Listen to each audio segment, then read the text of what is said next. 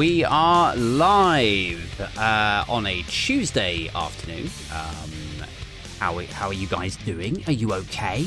Are you all right? Have you had a good bank holiday weekend?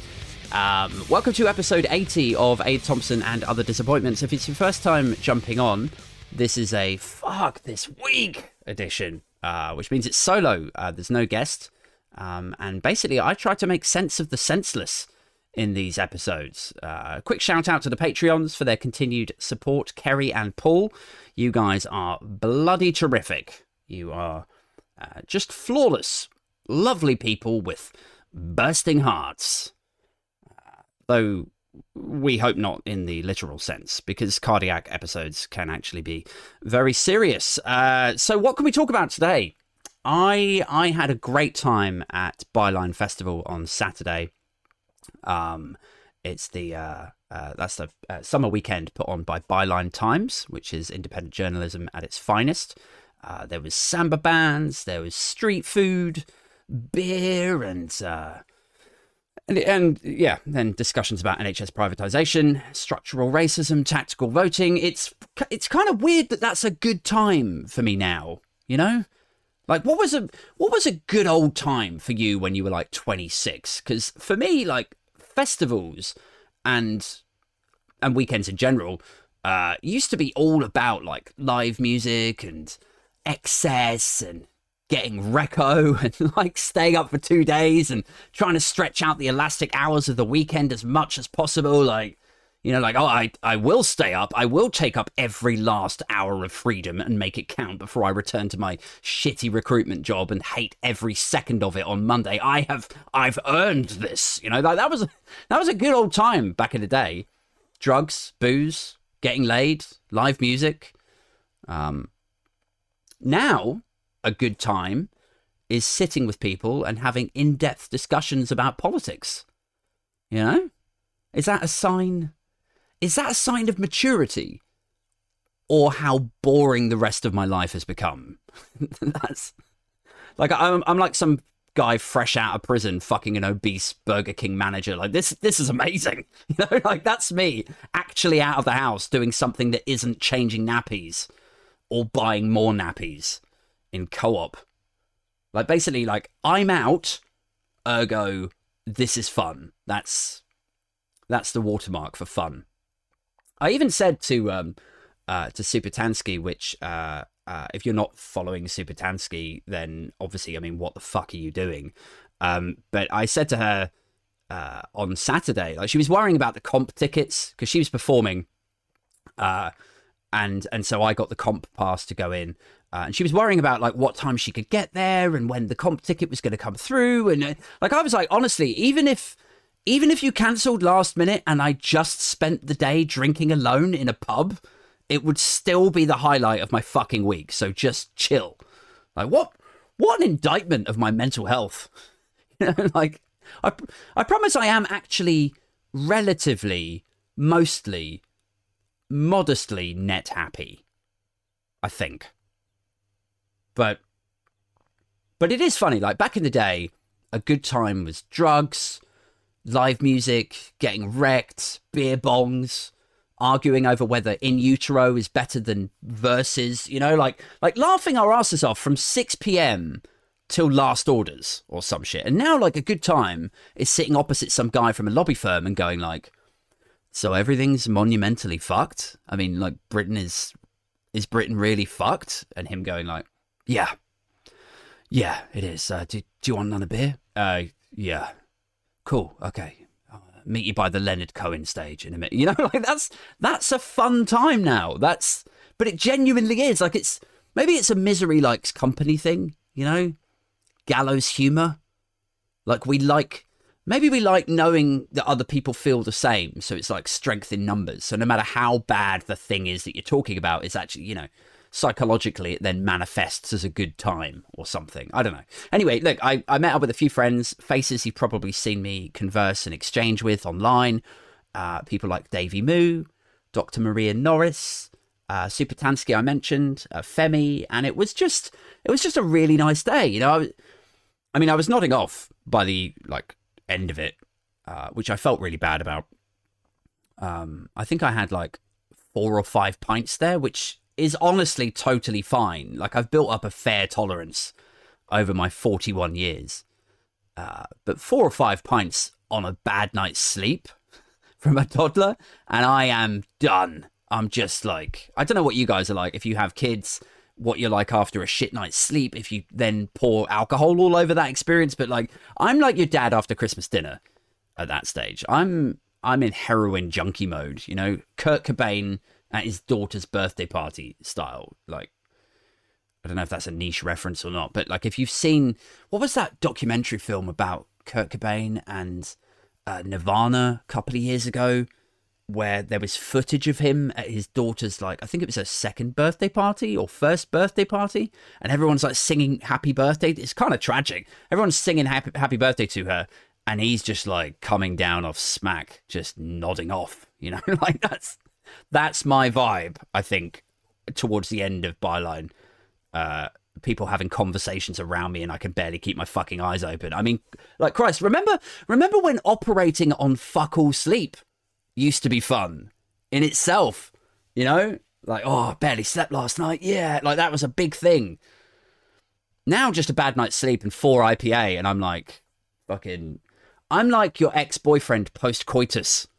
Like, oh, you know, like I've had my fun. Now, now I need to sleep. But yeah, so that was that was fun. Byline was fun on Saturday. Um, and since then, you know, I've had a chance to catch up on what's going on out there. Uh, I think Oliver Dowden is probably my favorite news story of the last few days. Uh, if you don't, if you're not familiar with this, uh, Dowden went in hard on Labour for the reports of this electoral pact. Uh, and if you're unaware of that, essentially what it looks like is like informally, Labour are beginning to stand down candidates in areas where the Lib Dems are more likely to win. And then that arrangement is reciprocated in areas that Labour are more likely to win. And so the output of that is fewer Tories, right? So it's a win for progressives and it's a lose for people like Dowden. Uh, and this idea is not new. It's it's been referred to as a bunch of things in the last few years: a Rainbow Alliance, a Lib Lab coalition, uh, but Progressive Alliance is probably the main one that you that you might have heard.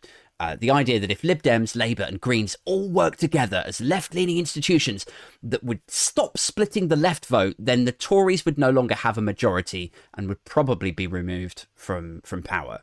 Um, which is actually weirdly like one of the key things that came out of various conversations uh, that I had on Saturday at Byline. Um, but put simply, like basically, it comes down to this: more people vote for left-leaning parties than vote Tory. Kind, kind of mind blowing for a lot of people, even though you know, because we're con- we're conditioned to believe that everyone's an immigrant burning, mail reading piece of shit, aren't we? Like the reality at the ballot box is actually that the country isn't as shit awful as we sometimes think that it is. Um, and anyway, Oliver Dowden heard about this and started writing a letter, which is you know obviously what you do when you're very cross about something. Oh, I'm so cross, I shall write you a letter, sir. And in the letter, he referred to this Lib Lab Pact and he called it, get this, denying voters a proper democratic choice. Which, look, we're gonna we're gonna come on to in a minute. Just hold fire for a second. Be patient. Uh, let's talk about Dowden himself. Uh, first, Dowden is a UK parliament, uh, parliamentarian. He's the Conservative MP for Hertsmere and chairman of the Conservative Party. So he's a bit of a big fish, big cheese a senior Tory, undeniably. And I get this right. So he knows what regular people want because he worked in a factory for 10 years and he campaigned for various causes relating to inequality and feeding the homeless and fucking did he fuck? Of course he didn't. His background is exactly as you would expect. Uh, he joined the Tory party research department almost straight out of university, which was contain your heart attacks, Oxbridge. He worked in PR for a bit, so very David Cameron. In fact, his bio says he cut his teeth working for Dave in day to day crisis management. And oh, fucking here we go. He has expertise in the attacking form of political communications, leading to comparisons with Labour's Alastair Campbell, so says Wikipedia. I'm just going to have to let's just reel back a little bit. Expertise in the attacking form of politics. Comparisons with Alastair Campbell. I don't know if I'd go that far. Alastair Campbell? Really? Did Oliver Dowden write this? Because this this reads like Oliver Dowden. Like it's like when your mate comes out with some nonsense. You know, like you sat around the pub table and your mate's like, "Well, you know the the lads at work say I look a bit like Zac Efron in this." You're like, in in what? What are you in? A fucking fantasy land. You look like a cunt, Darren. You know. Because like I don't want to. I don't want to be biased here. Uh, but Campbell joined Blair Brown like a third pillar I feel like Alastair Campbell in New Labour undeniably helped shape its character. You think New Labour, almost on a par with Gordon Brown, you think of Alastair Campbell. Those three. And maybe, like, maybe Peter Mandelson creepily peering over one of their shoulders with a Machiavellian grin, taking a check from a shadowy figure in the background. I don't know. But, like, mostly it's those three, right? It's like Blair, Brown, Campbell. Or at least that's how I think of them. But you think of Boris Johnson or the Johnson administration, whatever the fuck that is, do you really think of Oliver Dowden? You know, like he's a he's a senior Tory, absolutely. But I still see him as very much a periphery figure. You know, supporting cast. The fact he's a chairman of the Conservative Party, right? That I think that tells you more about the tanking quality of Tory politicians than it does celebrate his own personal achievement. You know, like he's the chairman. Right, okay. It's like when, you know, I, I hate to always bring this back to metaphors of like mates around the pub table, but that's, you know, you got to speak from about what you know, come from right from where you know. Uh, but it is like, it's like if you have one shit mate that tells you that they're going to be best man for someone. You know, does it make you go, "Oh, cool. Well, I guess I had it all wrong. You must be a great bloke." Does it make you do that, or does it make you go, "Oh, the groom, groom must be really desperate." Like, like how bad are his other friends that his best man is you? Like, wow. and like, where, where Campbell characterised aspects of New Labour, does Dowden characterise anything? Really? Like, what does Oliver Dowden bring to the table? What messages does he get across? What killer attack lines has he landed? I struggle to think of any. This fucking Aryan looking motherfucker specializes in an attacking form of political communications. Like, really? really? He worked in PR before. For who? The fucking Care Bears. This is this is a guy whose political attacks start and end at how can we make this a culture war thing? That's it. That's all he knows. That's all he can offer. People walk up to him like, we're in a tight spot, Ollie. He's like, just make it about Brexit or national trust plaques or poppies. That's it. He's a walking telegraph column. Get caught in a corner, flip back to woke. Oh, it's all woke. Everything's woke. It's just a trip switch in the brain or some shit. Everything goes back to woke. Like I imagine him like walking down the street and a parking attendant comes up to him. Is this uh, is this your car? Yeah, it's been parked here 17 minutes over, so I've left a little ticket. Oh, it's woke. The double yellow lines are woke. It's destroying. Don't don't cancel my car. Like that's his vibe. I'm not even fucking around. Like like basically that's their entire political strategy now. And it comes from the top. It comes from people like him, the chairman of the Conservative Party. Like, at least when Cummings was calling the shots, you got the sense that there was some deviousness, some overarching, if underhand, plan to it all. Now it's just chaos followed by criticism followed by woke though woke like mr mr dowden mr johnson um these people can't afford to heat their homes. Dowden's like heating?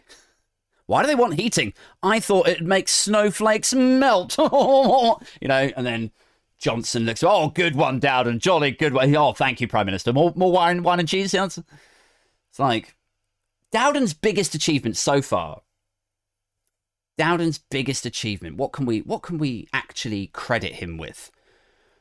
To my to my memory, the only reason I can remember his profile being raised or indeed him raising anything, was when he flew to the United States, but not to discuss geopolitics or to thrash out a trade deal or to do anything of any like, you know, meaningful change or anything. Like he, he flew to the US to give a talk on cancel culture to a right wing fucking think tank.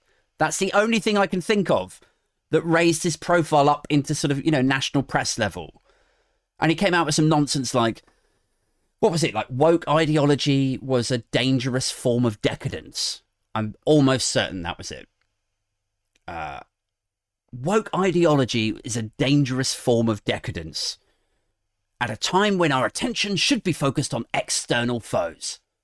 That was, it's like, you know, blaming wokeism, blaming lefties for being distracted when we should be thinking about external foes. Like, this is the caliber of politician that we're dealing with. Someone who flies to the US when he could be holding or chairing meetings to discuss the volatility of geopolitics. Could be flying out there to discuss actual real shit, but who instead uses the opportunity to rail about fucking nonsense. It's like hilarious projection. Why are you focusing on X when you should be worried about Y? Like, in his mind, we're all obsessing over pronouns and plow person sandwiches when we should be looking at the cost of living or housing crisis or Russia. And yet, the only people I ever see obsessing over pronouns and statues and nonsense are Tory MPs and fucking GB News. It really is. It's as simple as, like, cast your mind, but think of the, the most ridiculous GB News segment or Talk TV segment or, you know, right wing guy on LBC. Like, it's, it, you know, when they go, like, I'll tell you what I'm tired of hearing about pronouns. And then everyone else is like, yeah, me too. Have you tried shutting the fuck up about them? It's like, that is it. Just shut the fuck up about it and it'll go away. Barons of Bellendry. Every fucking one of them.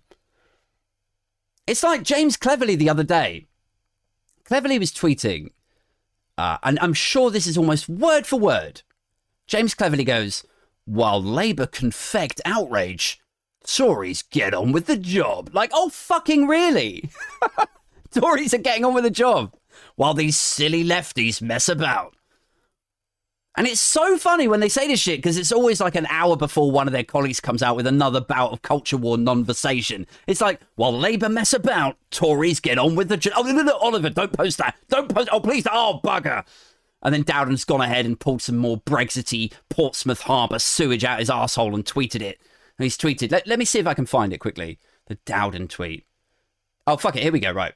This was his letter to Keir Starmer he wrote out a letter, headed paper letter, and then tweeted it to Keir Starmer. This is Saturday night. This is how he spends his weekend. It says, uh, It has been brought to my attention that Labour has stood down candidates in swathes of the country ahead of the local elections. It now appears that your plan to deny voters a proper democratic choice are coming to fruition. And then he caps it off in the tweet saying like Keir Starmer must answer. must he? Really? Keir Starmer must report to the headmaster's office immediately. So look, he's he's frightened there's an electoral pact. And we, we need to leave aside for a second the ridiculousness of the Tories who have just uh, signed through the voter ID legislation. They're going to make it harder for people who are traditionally disenfranchised from voting. They've, they've signed through that. They rebranded themselves as Fact Check UK. They uh, like all, all, manner of ways that they're trying to disrupt and dis- distort democracy. Just leave aside the obvious hypocrisy for one second. What he's frightened about, he's frightened about the electoral pact, and it's going to hurt the Tories, and he's right to be scared about it. But instead of getting on with the job, right? along the lines of like James Cleverly, while while Labour mess about, Tories get on with the job. Instead of getting on with the job or trying to win over the votes by addressing any of the myriad crises his party have presided over, he's like, electoral pacts are bad and don't offer real choice, which is fucking ridiculous. He really like this is Oliver Dowden, right? He's like, uh, what what attacking form of politics uh, uh, worthy of Alastair Campbell can I negotiate from my colonic passage today? I, I, I'll blame cancel culture for everything. That's today's hit. that Express readers definitely haven't grown tired of. We've been peddling it for ages while people's living standards have tanked to the lowest level for 70 years. But fuck it, let's wheel it out again one more time for the people at the back because you know what they say, Cyril? If it ain't broke, he's like, aid Cyril walks through. If it ain't broke, um, take a donation from it. Uh, well, yes, yes, yeah. All, but also, if it ain't broke, don't fix it. Now, one more time from the top, loud as you can. Cancel culture, Brexit, Brexit. It now appears that your plan to deny voters a proper democratic choice are coming to fruition. Woke, woke, snowflake, culture war, and poppies. Like, where do you even fucking start? let's, all right, let's start on deny voters a proper democratic choice. I mean, clearly the message there from this expert in the attacking form of politics, worthy of Alastair Campbell, is that electoral pacts are wrong. They deny voters a choice. So, first, back up a bit. And this has been said a lot on Twitter already, I know. But pan out and look at the 2019 general election. So, the Tories had the Brexit Party to be worried about, splitting the pro Brexit vote. You had, do you remember, like Farage and Richard Tice? You had campaign events, Brexit Party candidates uh, slick, like the light blue and the dark blue uh, branding, pamphlets going out everywhere. Like, I think those candidates were absolutely going to split the Tory vote, the right vote, the pro Brexit vote. And that could have been disastrous, would have been disastrous for the Conservatives. Would it have cost them the election? No idea, but I sincerely doubt you'd be talking 80 seat majorities and a blank canvas to push through the bills that we've all seen them push through in the last year. So let's just call it black and white. The Brexit Party were absolutely a threat to the Tories until they agreed to stand down, specifically in Tory areas. And then you have to remember that they stayed standing in Labour Leave constituencies. So, specifically to split the Labour vote. So that was like a, a utopian scenario for the Tories. And, and so then they had 317 prospective Tory voting seats that they withdrew from, giving the Tories an inarguably much easier route to power and a much more certain route to that stonking majority that they went on to, to get. And although I think I should probably say, just to be fair, or to to to be in the same neighbourhood as uh, objectivity, uh, that Farage and Johnson both denied that there was a pact. But come the fuck on. I mean, Johnson lies like it's a fucking language he's fluent in. And and Farage just wanted to secure the hardest Brexit possible, right? So so the fact that they both say that there was no pact doesn't mean there was no pact. In fact, if Johnson says there was no pact, it almost certainly means there was a fucking pact. So when you look at that general election, the majority they got, the Brexit Party candidates standing down so Tories could get those votes and win those seats. It makes Dowden's grandstanding about electoral pacts denying voters a proper democratic choice utterly fucking ridiculous. And you have to wonder. I always come back to wondering this. Like, is he really this fucking stupid? Are they all this fucking stupid? Because they don't, like, to talk to, to listen to, they don't sound that stupid for the most part. But like, you ask yourself the like, how could you honestly think that and not remember that from 2019? I don't mean like you guys listening. You know, a lot of people don't obsess over politics. 2019 was a while ago. You know, like I, I, I like to remind people of certain things so it is fresh in their mental periphery. But like somebody like Oliver Dowden, who stood that election and the one before it, like how, how could he not have that information jump out of his brain and go like, oh, Wait, careful, Ollie. Careful. Don't go throwing stones about electoral pacts because the Tories benefited quite a lot from Farage standing back last time round, right? You remember that? So just hold fire, stay cool, you know? And even then, if it if it didn't pop in his head, like as a PR guy, as an expert in attacking, I don't know, you would think maybe he would have somebody beneath, like communications aides or parliamentary support aides or, you know, a PA or like someone that types up his shitty letters for him that might go, hang on, I don't know if this is such a good idea, you know? I've worked in Westminster a few years, Ollie. I don't know if this is a great move. You know, like how many layers of aides, supports, PAs, and sign offs did it go through before Dowden finally went, yep, yeah, that looks perfect. Post it. like, it's not, you know, it's one of those situations where it's not just the thing that's stupid. It's the thing that got signed off by sequential layers of approval and actually, you know, gets put out. So as ever, we, we're always left wondering, it like, is he, are they really this fucking stupid? Or are they just hoping that we are? That's what I always come back to. Is it stupidity or cold hearted cynicism? And that's just that's just the Tories broadly speaking, right? The Conservative Party broadly benefited from Brexit parties stepping down. That's just self-evident. But the thing that gets me and that I think probably gets a lot of people, well I haven't seen this shared around that much on Twitter, but but Dowden himself benefited.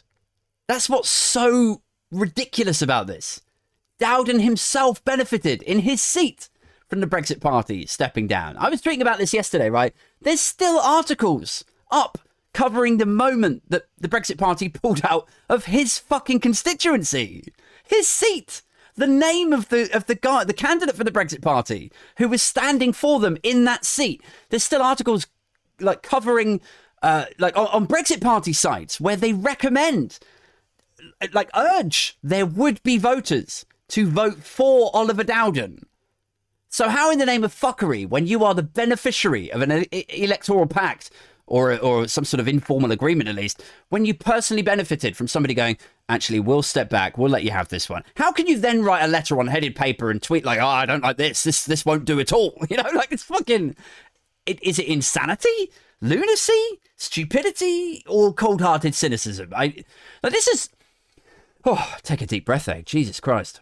Um, this is this is why I like being more of a sort of political hector, more of a piss taker, instead of being a serious political figure or campaigner. You know, like people jump on the comment section sometimes and they say stuff like, "Would you ever consider running as an MP aide? Like when when are you going to join the Labour Party and put yourself forward as a candidate?" It's like First of all, nope.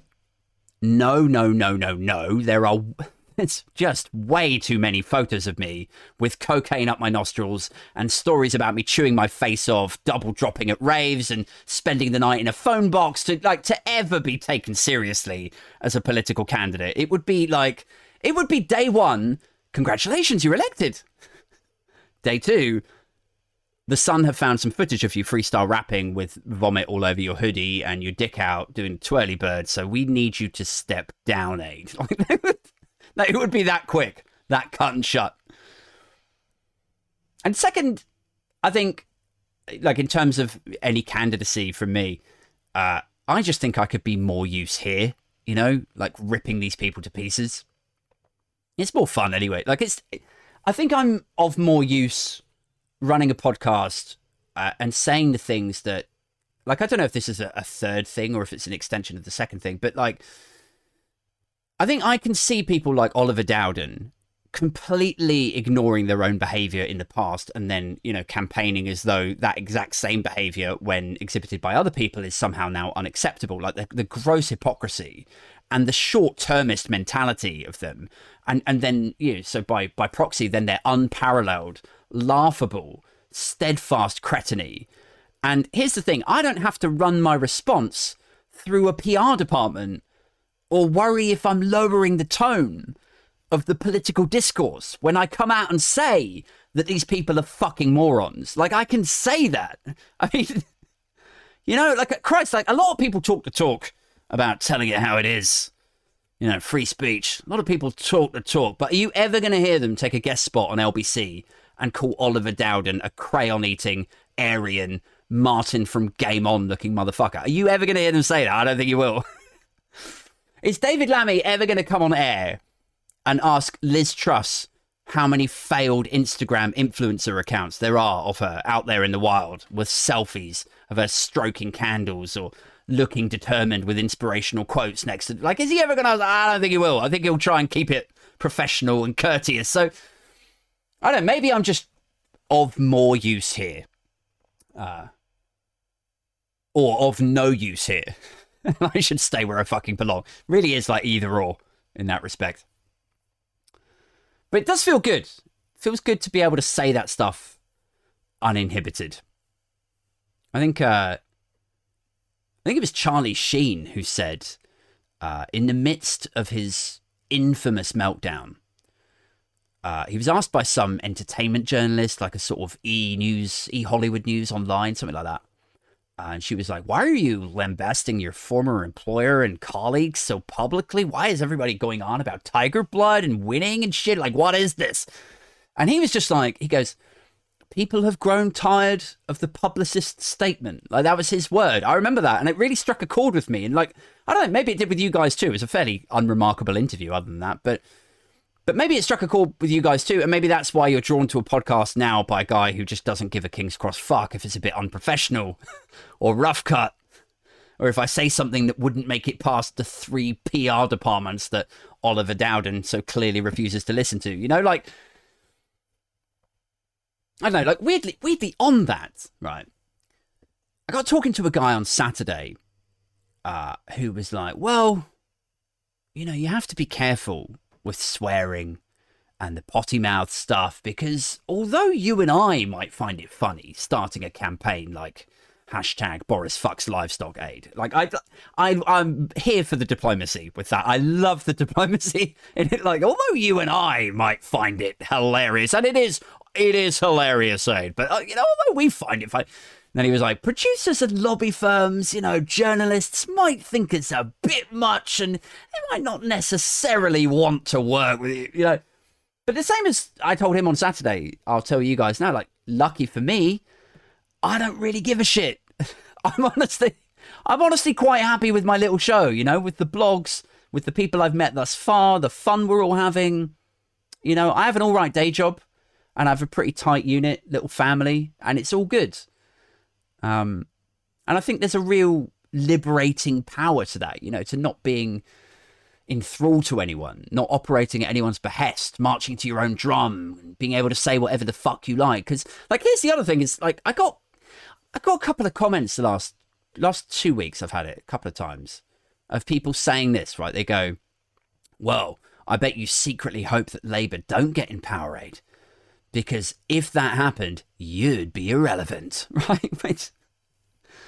To be honest, look when when you have this low self esteem, uh, I am here for the tacit admission that I am at least temporarily ve- relevant. like, it's akin to saying like, "Well, if this happens, you'll be irrelevant." It's like, so, wait, you think I'm relevant now? it's fucking score. Take that, crushingly low self esteem. But honestly, like I don't, I don't think anyone will really believe this at this stage of the electoral cycle. But honestly, if Labour did get in power, I've said this before a lot. Uh, I would absolutely hold them to account. You know, if they start reneging on stuff, or you know, if if people like me or friends of mine start lobbying for particular policies, and it doesn't start getting over the line, or it's being frustrated or pushed back, or I will absolutely take the piss relentlessly out of them also. Um, but look, I, I fully accept that nobody's going to believe that at this stage. Um, but the thing is, the thing that gets lost on me, and I look, I, I did a, a tweet this morning, or was it last night? I think it was last night now. Uh, and it was something along the lines of, uh, uh, you know, if you don't want to vote for Starmer, that's fine. If you hate him, cool. I just don't understand why you would hate him more than Boris Johnson. And I sort of, you know, there's a look, all the all fucking Corbynites jumped straight on it, and it's it's got a little bit out of hand. I've had to mute the fucking tweet now because my phone's just going nuts. But uh, but the you know the point there is is quite simple. You know, the crux of it is you don't have to like Starmer. You don't have to love him. You could just vote, like, if you don't want to vote Labour, vote tactically. Just get the fucking Tories out, and then we form lobby groups. Then, if there's a coalition, you get Lib Dems, who you voted for, in theory, uh, to then put pressure on Labour and they won't be able to afford to lose the Lib Dems, or it would create another general election, right? Or if Lib Dems and Labour are both happy, you form lobby groups from within that coalition and then you lobby for change, the change that you want to see. But none of that can fucking happen until you get somebody in power that you have. And actually, somebody else, uh, another conversation I had with a different chap on Saturday, he was like, the key difference is once you get Labour in government, you have a line of communication. You can actually sit down around the table with these people and start talking to them about the ideas and the policies and the bills that you want to see put across the table. But right now, or until that happens, when it's a Tory government, you have fucking nothing. And that's such an important point. It was the guy that I was chatting to was really smart dude. And uh, and it's really landed with me. And it's it's true and it's i don't know maybe in some sort of implicit fashion it's sort of inspired me to put the tweet out last night because the, the crux of the, both points is exactly the same until you get a labour government in power you you you fucking stand no chance of getting those super progressive or super left leaning policies even listened to let alone signed off um Listen, guys, I've been chatting for a while. Uh, if you enjoy these shows and if you're in a position to, please do consider supporting via Patreon. Uh, and again, another shout out to my uh, to my two first Patreons, Kerry and Paul, for getting in there first. There's three tiers that you can jump on, and all content goes on there first. Uh, it does then go out to Apple Podcasts, Spotify, and YouTube thereafter. That's it for me now. Um, please, please vote tactically this week. Have a look at the tactical voting websites and see which makes sense for you to get the Tories out. I honestly don't give a fuck if you vote for Labour or Lib Dems or Greens, just whoever stands the biggest chance of unseating the Conservative in your area. Uh, until Friday night, uh, keep it strictly hashtag Bimfluencers, hashtag Boris Fucks Livestock, and I will catch you on Friday with my next guest, who I've yet to book. Uh, until next time, we outie.